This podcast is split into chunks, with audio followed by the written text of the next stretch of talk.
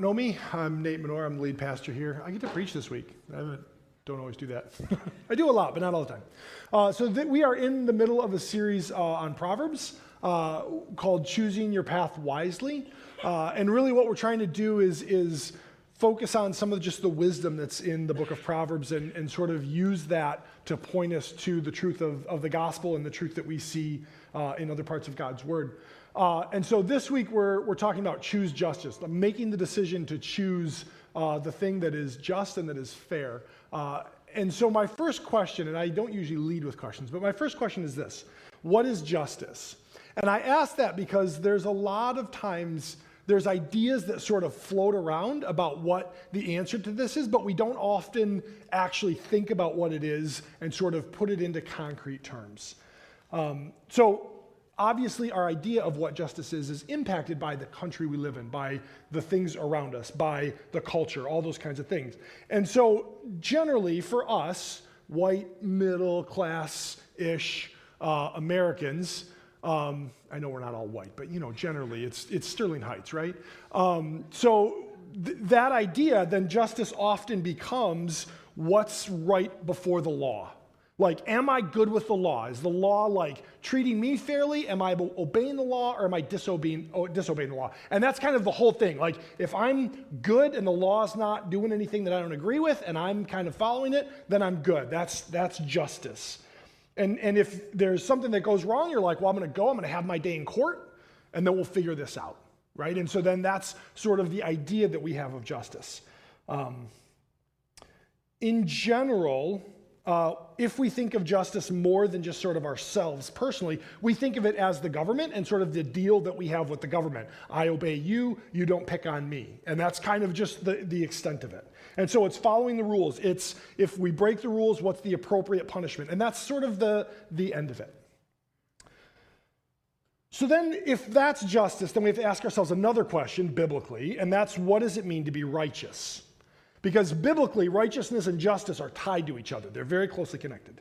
So, righteous, a lot of times, like the theology that we have bleeds into the way that we think. And so, righteousness is actually very similar to justice in a lot of our minds, where it's sort of me and God. Where if I do the right things, then God sort of rewards me. And by the right things, it's generally like I go to church, I read my Bible some of the time, I try to pray occasionally, I'm it's just sort of you know the me and god relationship. And as long as i have like this sort of open channel to god and i communicate through that occasionally then then i'm probably fine. Um, and, and so we tend to think about both righteousness as ju- and justice in the united states in terms of individuals. Me personally it's am i righteous? Do i have this relationship with god? Am i is justice good because i have a good relationship with the government? And that's sort of how we tend to structure it and so, you know, I come before God, and it's not about how I've necessarily treated other people. It's about have I done the things that I think that God wants me to do personally? Like it's, it's He and I. And the problem with that is that none of those things are really personal.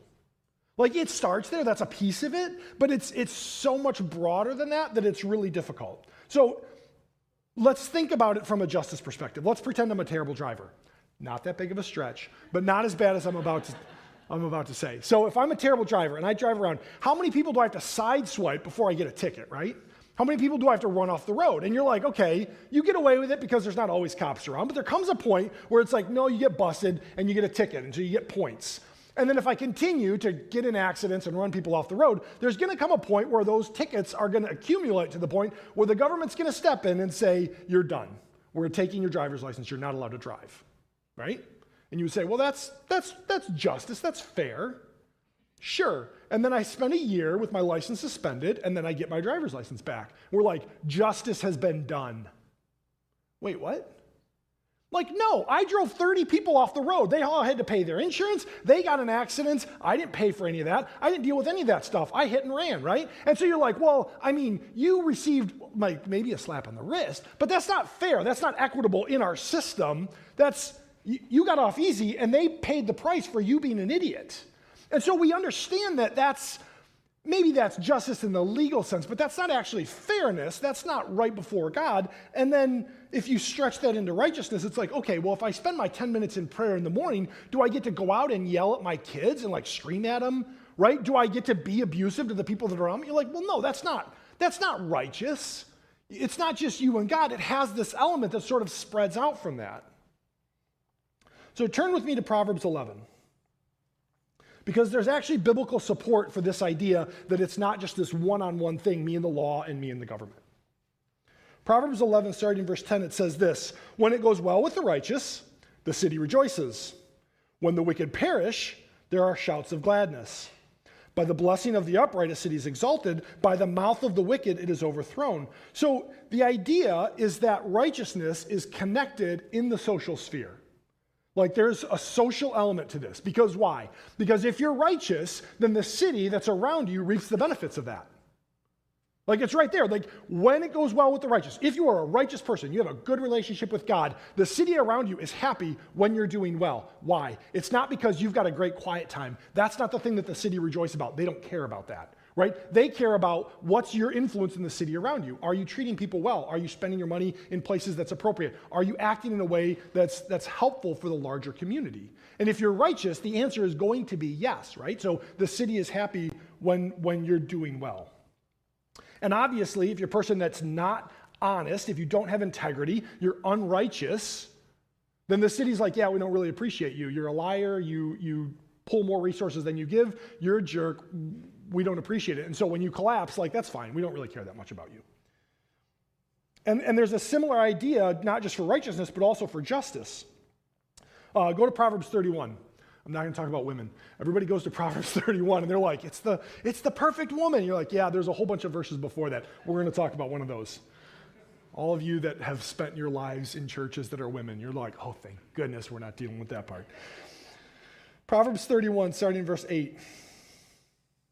Open your mouth for the mute, for the rights of all who are destitute. Open your mouth, judge righteously, defend the rights of the poor and needy. So there's a connection between judgment, decisions, and righteousness, right? Those things are connected. And so if we de- desire justice and righteousness, the right judgment involves defending the rights of the poor and needy. In ancient cultures, actually, no, in all cultures of all time, it is easier to get a fair shake if you have more money. Right? Like, if you've got a bunch of money, it's way easier to go to court. First of all, if you're poor, can you afford to take a day off work and go to court? The answer is probably no. If you're rich, not only can you afford to take a day off of work and go to court, you can hire somebody else to come along with you that goes to court all the time that will argue on your behalf, right? You pay for a good lawyer, you generally get what you pay for. And so, sort of day in court, we're like, okay, well, in our justice system, getting your day in court is a thing that we would say, yeah, that's fair. But do you really get your day in court if you can't afford a lawyer and they've got the best legal team in the state?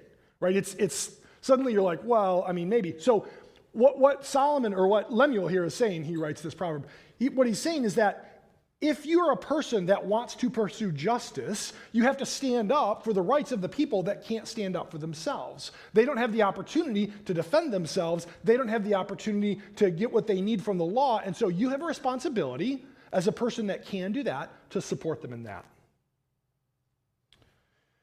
And so these verses connect to what we might call social justice. And a bunch of you just like, oh, like you snarled a little bit inside you. I understand that. We'll get to that in a second.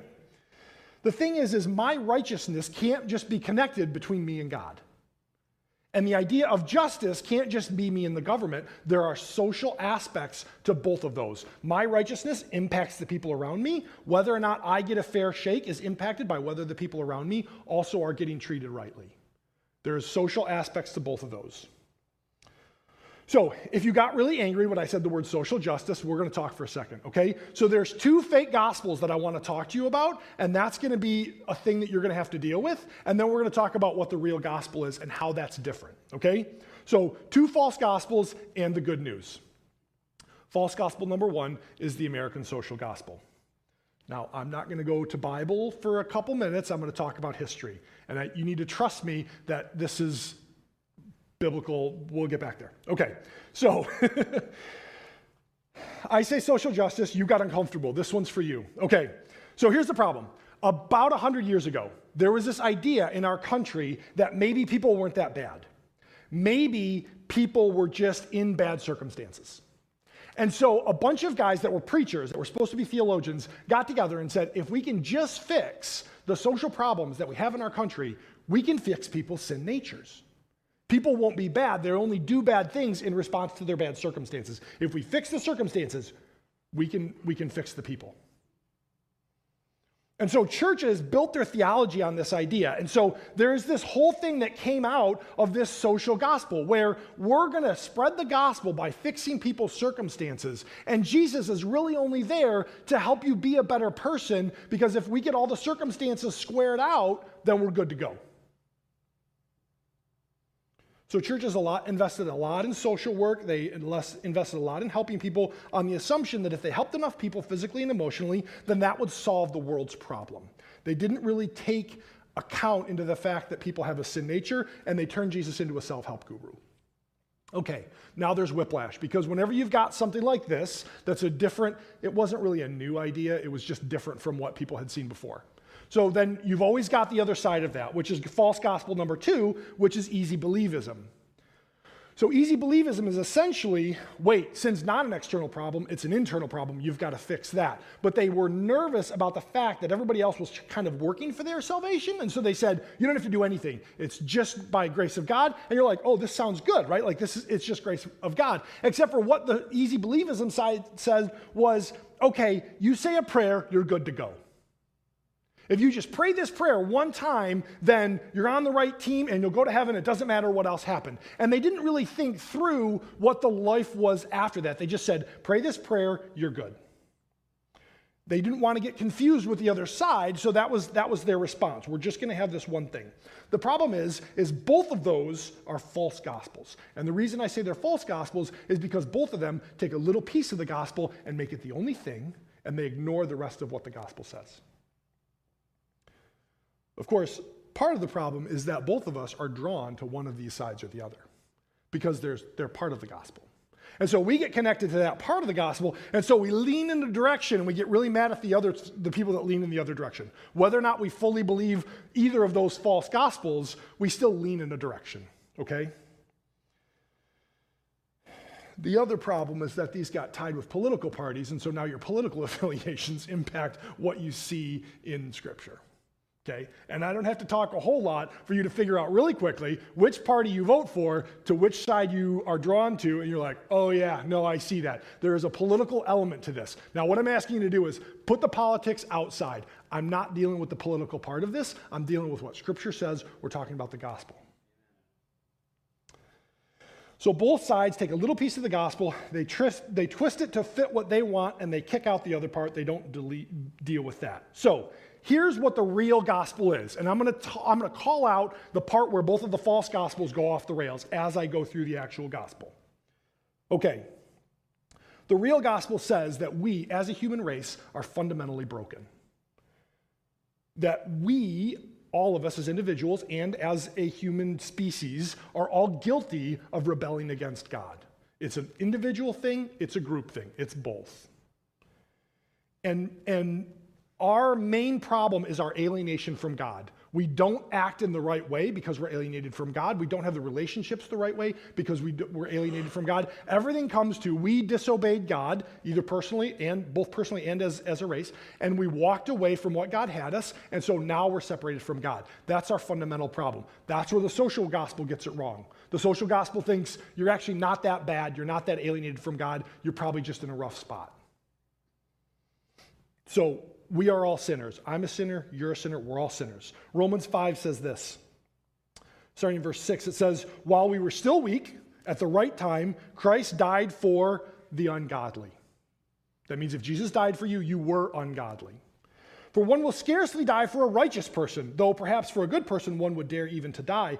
But God shows his love for us in that while we were still sinners, not good people that missed it, sinners, Christ died for us. Since therefore we have now been justified by his blood, how much more shall we be saved by him from the wrath of God?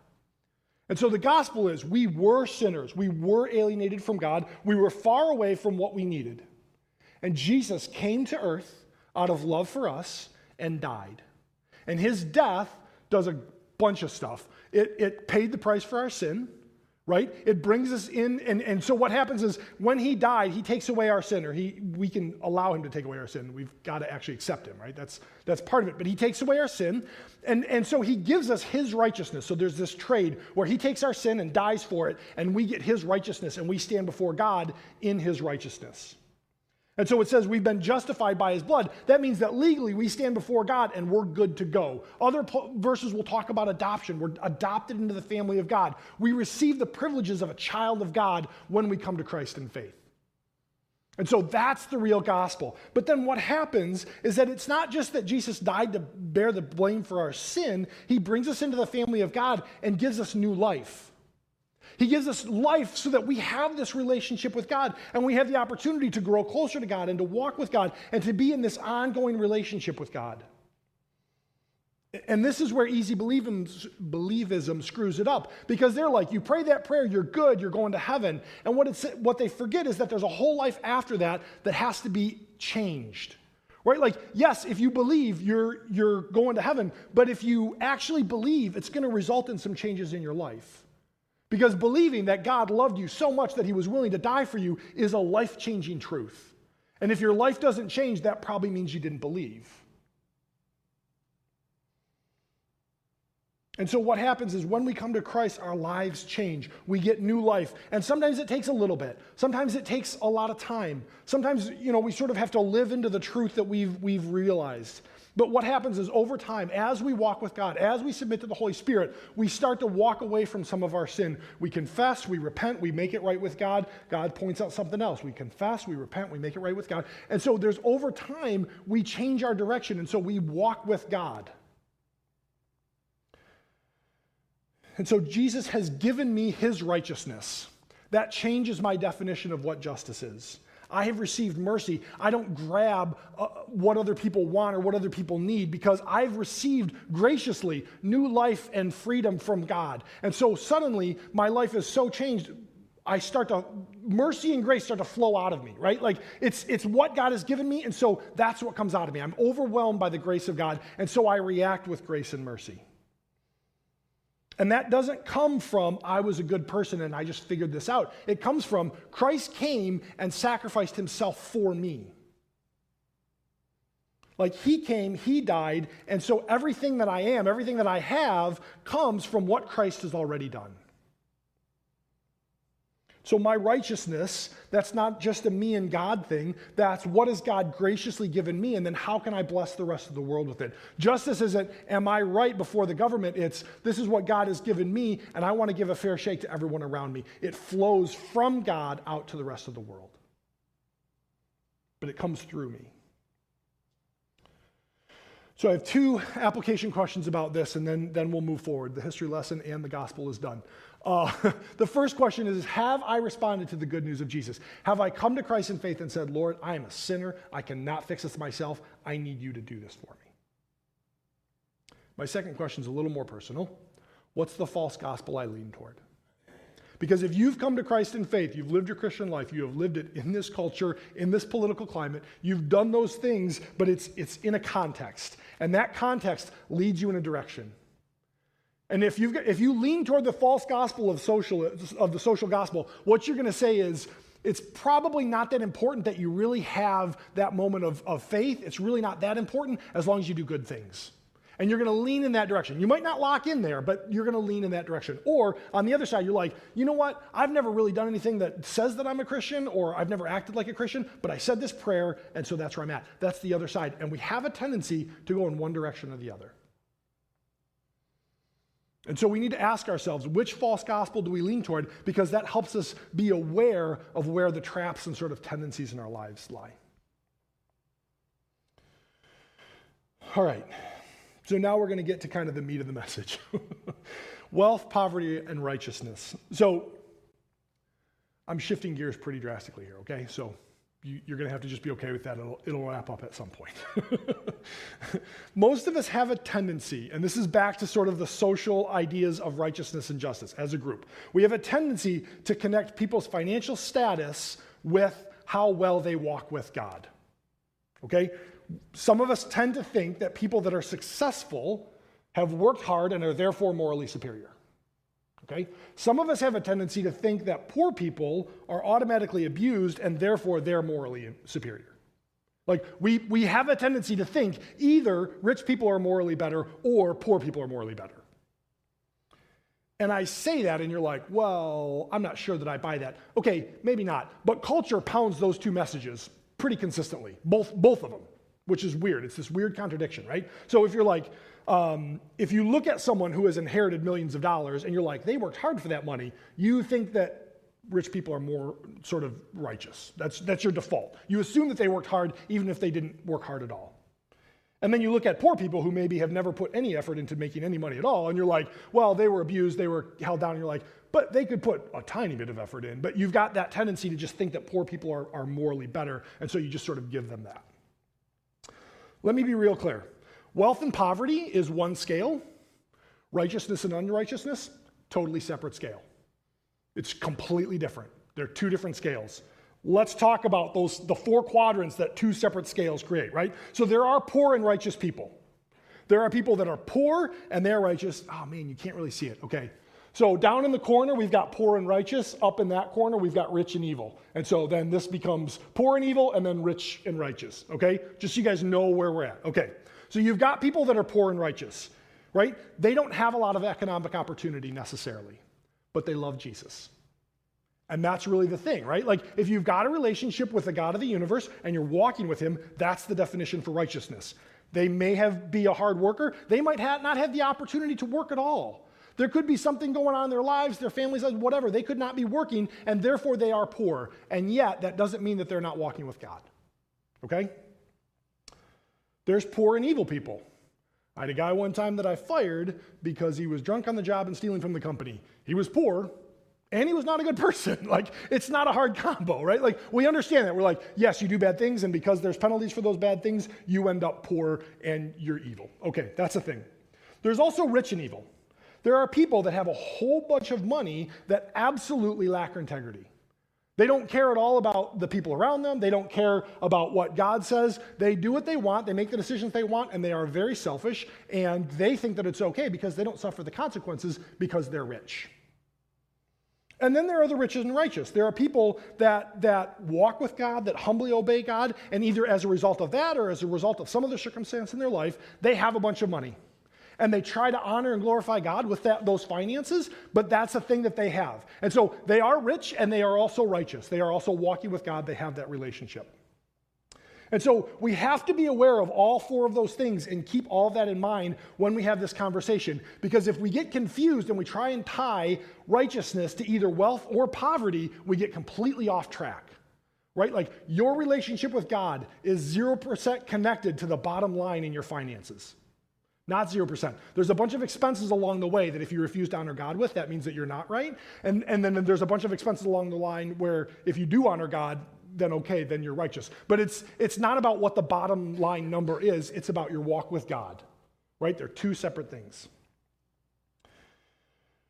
Trying completely to just focus on wealth usually means that you're not focusing on righteousness. So if 100% of your energy is, I need to make money, that's not righteousness, that's something else. Chasing righteousness sometimes in, ends up making you more wealthy because you make good decisions, and good decisions lead sometimes to economic gain. But you can definitely tell how po- close a person is to Jesus by their walk with Jesus, not by their bank account. Okay.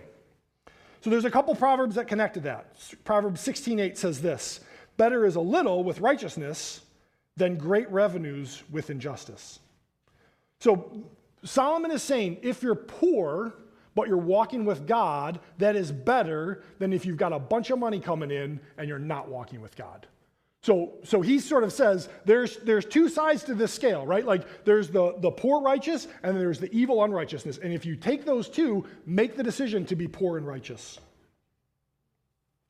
And we're reminded over and over again in the Proverbs that God is less concerned about how much money we make than he is about whether or not we're walking with him. Proverbs 15 gives us a good example. In verses 16 and 17, it says this Better is a little with the fear of the Lord than great treasure and trouble with it. Here's the example Better is dinner of herbs, salad, where love is than a fattened ox with hatred with it. And so I remember one of the worst meals I've ever had, right? Okay. so I'm on a missions trip to Mexico, and somebody screwed up, and they didn't know that we were going to be there for dinner, and we got there too late for anyone to go grocery shopping. And so it's literally like what they could get from the convenience store. So dinner for like 12 of us that are there for missions work is fried bologna and saltine crackers. That was it and you're like, that's not a great dinner, right? But you know, what? we sat there on our little folding chairs around this tiny little table and, and we enjoyed it and we had good fellowship around it. And, you know, we had, we had a good time and that kind of set us up for a week of terrible food and, and good fellowship. And so that was, that was the starting point, but it was one of those things where you're like, no, that was good. I, I remember that. I remember just enjoying that time. You're like, I mean, all the fried bologna is gone, but I'm starving and I guess it's time to go to bed, guys, right? But, but that, was, that was a positive thing. And on the flip side, you think about a meal with hatred. I don't think I've ever had a meal with hatred. I've been invited to some weddings where I got like the weird table where I didn't know anybody. I know. So enough of you guys are laughing. I'm not the first person to say, okay. So you get a table at a wedding and you're like, I don't know anyone this this table, and or maybe I do know them and they're awkward. We're not really good friends. And so you're like, this food's amazing, but I'm just sitting here eating quietly and like, I guess we're gonna leave in like 20 minutes after dinner, right? And so it's a little bit awkward. You multiply that out. If that's with hatred, where everyone's glaring at you and like, oh, I really don't like you. You're like, man, this is not worth it. I'll, I'll take my fried bologna and, and some good company and leave. Like, it's, it's, it's better to have that than, than to have this great food without, without any love, you know? And so, what, what the Proverbs try and communicate is that the emotional and, and spiritual advantages of walking with God and being humble outweigh the advantage of having money. Like there's a lot more things to our lives than just having a bank account that's large, right? And so Proverbs over and over points us back to your priority ought to be walking with God, humbly, you know, being obedient to Him rather than making more money. That's where your priority uh, ought to be. And it's interesting because again, we talked about we, we said that there's such thing as the rich and righteous, and Proverbs deals with that too. In Proverbs chapter 3, starting in verse 9, it says this Honor the Lord with your wealth and with the first fruits of your produce, your barns will be filled with plenty, your vats will be bursting with wine. So I have to say the disclaimer, we've said it every week so far. Proverbs are not promises, they're advice. Okay? So he says, honor the Lord with your wealth and your barns will be filled with plenty. That's not a promise that if you, you know, do what God tells you to, that you'll be rich. That's not what that is. He's saying if you t- walk with God, it's more likely that you will make more money than, the, than that you will make less. And the first fruits is, is really where it kind of comes in because in the Old Testament, they were required to give the first 10% of everything that they made to God. That was the starting point. 10% goes to God. We're not under the law anymore. We don't have that requirement. But the idea that we put God first in our finances means that our attitude is that of honoring God rather than making money. Like we ought to be saying, how can I honor God with my money before got to make sure that I'm making extra? I was talking to a guy this week. He doesn't attend Lakeside, so don't like look around and try and figure out who it is. He and his wife, before they bought their first house, committed to giving God an equivalent to their house payment. That's a lot. and that actually impacts like where they can buy a house, right? Because they're like, all right, if the, if the house payment is 800 bucks, we've got to be prepared to make a $1,600 payment because another 800 has to go to the Lord. And so they live in a smaller house than they could based on their income. They live in a neighborhood that's not quite as good. Their school system isn't quite as good. But it's because they said, first and foremost, we are giving this to God. And I'm not saying that to guilt you guys. I don't like it's between you and the Lord, honestly. But the decision that I'm going to honor God first with my money is one that leads to attitudes that don't complain about how little money there is. Like, if you're honestly saying, God, you get the first cut and then I'll figure out my finances after that, that's an attitude that says it's not about me, it's about what God wants. And I'd rather grow, grow closer to God than to have a big bank account.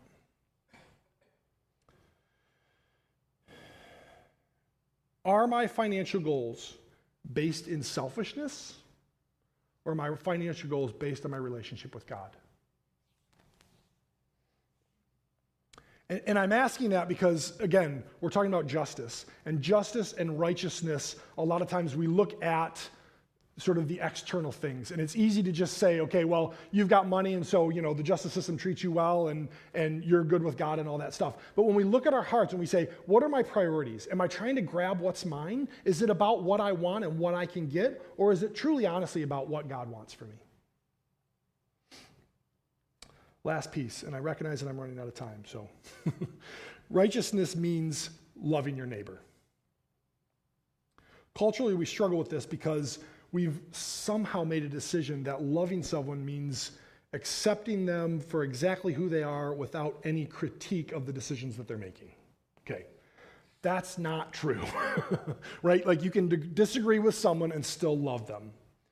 And so there's a lot of people in our society that have a lot of decisions that they've made that we disagree with. And our command biblically is that we have to love them even if they don't appreciate that. Now, it's really easy to say, love them and they hate me anyway, right? Because then we use that as an excuse to not really care about them. We sort of say that we love them, but they don't uh, accept us. And so we're like, well, I love them, but they, but, but are, do you actually care about them as people? And I think that's kind of where we struggle is that if we love someone and we just say, I love you unconditionally, it doesn't matter the decisions you make. That doesn't mean I agree with those decisions, but I do love you in spite of that. When we look at Jesus, Jesus says, you know, love your neighbor as yourself. And then he makes your neighbor this enormous circle that includes everyone. Right? It includes people that actually hate you. It includes people that are racially completely different from you. It includes people that have communicable diseases that you really don't want to get, but Jesus still reached out to them in love. And so there's not like a group of people that were like, well, I love them and they love me back, and so we're good. It's, I have to act humbly and with love to everyone. And if they don't appreciate that, then what I need to do is reevaluate do I actually love them? Or am I treating them the way that I feel like treating them because we don't agree? Again, going back to Proverbs 31, it says, Open your mouth for the mute, for the rights of all who are destitute. Open your mouth, judge righteously, defend the rights of the poor and the needy loving someone else means even though they can't necessarily do anything for you, they can't help you, they may not even like you, but you still have to go out and say, I want to do what's best for you. I love you sacrificially because that's what God's called me to do. Proverbs 14:31 is actually what was supposed to be the key verse for this, and I just kept kicking it down, kicking it down, but I, I want to read it here. Whoever oppresses a poor man insults his maker. He who is generous to the needy honors him. God calls us to give, not just financially, but to be generous in our lives with people that have needs. That can be financial needs, that can be emotional needs, that can be all kinds of needs. But the fact is, is going out of our way to be generous to people that have needs is a thing that honors God.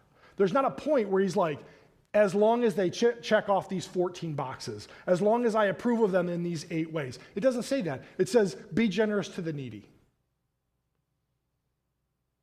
That means that everybody that's on the evil side automatically needs it. They, they need Jesus, so they've got needs. And everybody that's not on the rich side automatically needs it because they have financial needs. So, really, we're supposed to be generous to everyone because everybody has different needs. Bruce Waltke says this The righteous are willing to disadvantage themselves for the advantage of the community. Like, I'll take the hit to help everybody else out. The wicked are willing to disadvantage the community to advantage themselves. So wicked people are making the decision I'm going to get what's mine. I'm going to take that even if I don't deserve it. I'm going to get what I want. I'm going to make that decision, right?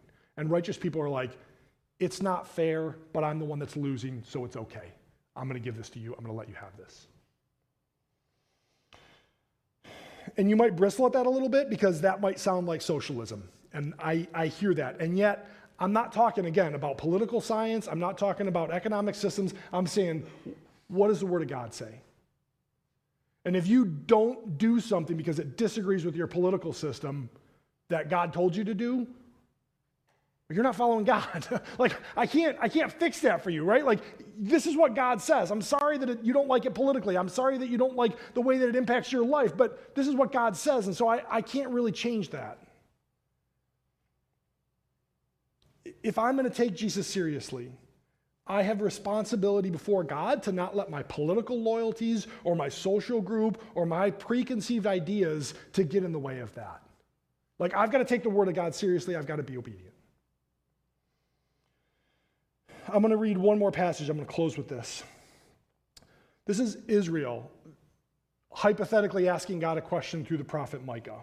So essentially, they've been offering some, some things to God, and God's been saying, I do not want that. It's not acceptable. It's not okay. And so they're like, fine, this is what you asked for before. What do you want, God? What do you want? Starting in verse 6, it says, With what shall I come before the Lord and bow myself before God on high? Shall I come before him with burnt offerings and calves a year old?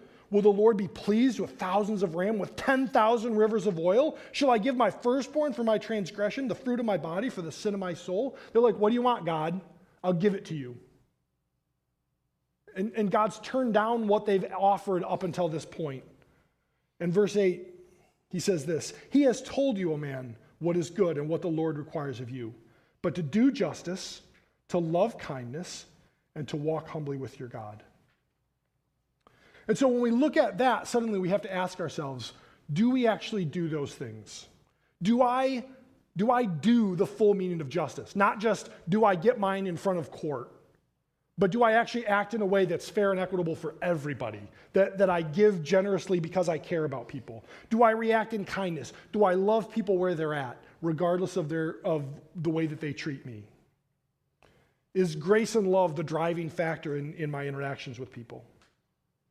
And the issue that pops up over and over and over again is do you walk humbly with God? Because if I'm humbly walking with God, if I have, have seen the grace that God has showered on me at the cross and the grace that He has showered on me over and over and over since then, then my response is not going to be, I got to get mine, because God's already blessed me. And maybe not financially, but he's given me so much that I'm not going to be like, oh, I've got to make sure that everything that I can scratch out of this life I'm going to grab. You're going to say, no, God's blessed me. He's given me all the riches of the world in Christ Jesus. I can just be a blessing. And if you recognize the grace that God has given you, then you're naturally going to say, I need to be gracious and merciful to the people that are around me because that's how God has treated me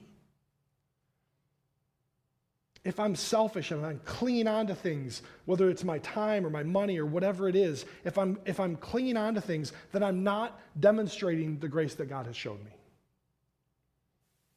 Doing justice and loving kindness are the natural byproducts of walking humbly with God. Right? If I'm walking humbly with God, those are the things that I do because that's how I, I live my life, because God has blessed me so much. So the questions we have to just always focus on is Am I walking humbly with God? Let's close in prayer. Father, we recognize that we live in, in a day and age when it's not just that the selfishness is in our own hearts, it's that it's all around us and that people around us encourage us to be selfish. And, and we can act selfishly and, and sort of grasp after things, and everyone encourages, yeah, get yours. And, and that's, that's applauded in our culture. But it's the opposite of the way that you've called us to act, Lord. You have been so generous to us with, with financial blessings, with spiritual blessings. You have a, you've given us a relationship with yourself, which is all that we could ever ask for. And so I pray that we would live out the natural results of that blessing and bless the people around us with whatever it is, whether it's, it's finance, whether it's the way that we treat them, whether it's how we vote at the polls, whatever it is, Lord, that we would be willing to be as generous with, with ourselves as we possibly can to the world around us.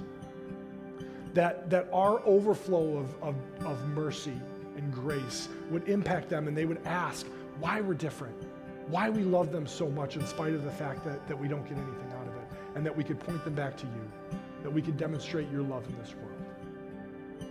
We pray this in your name. Amen.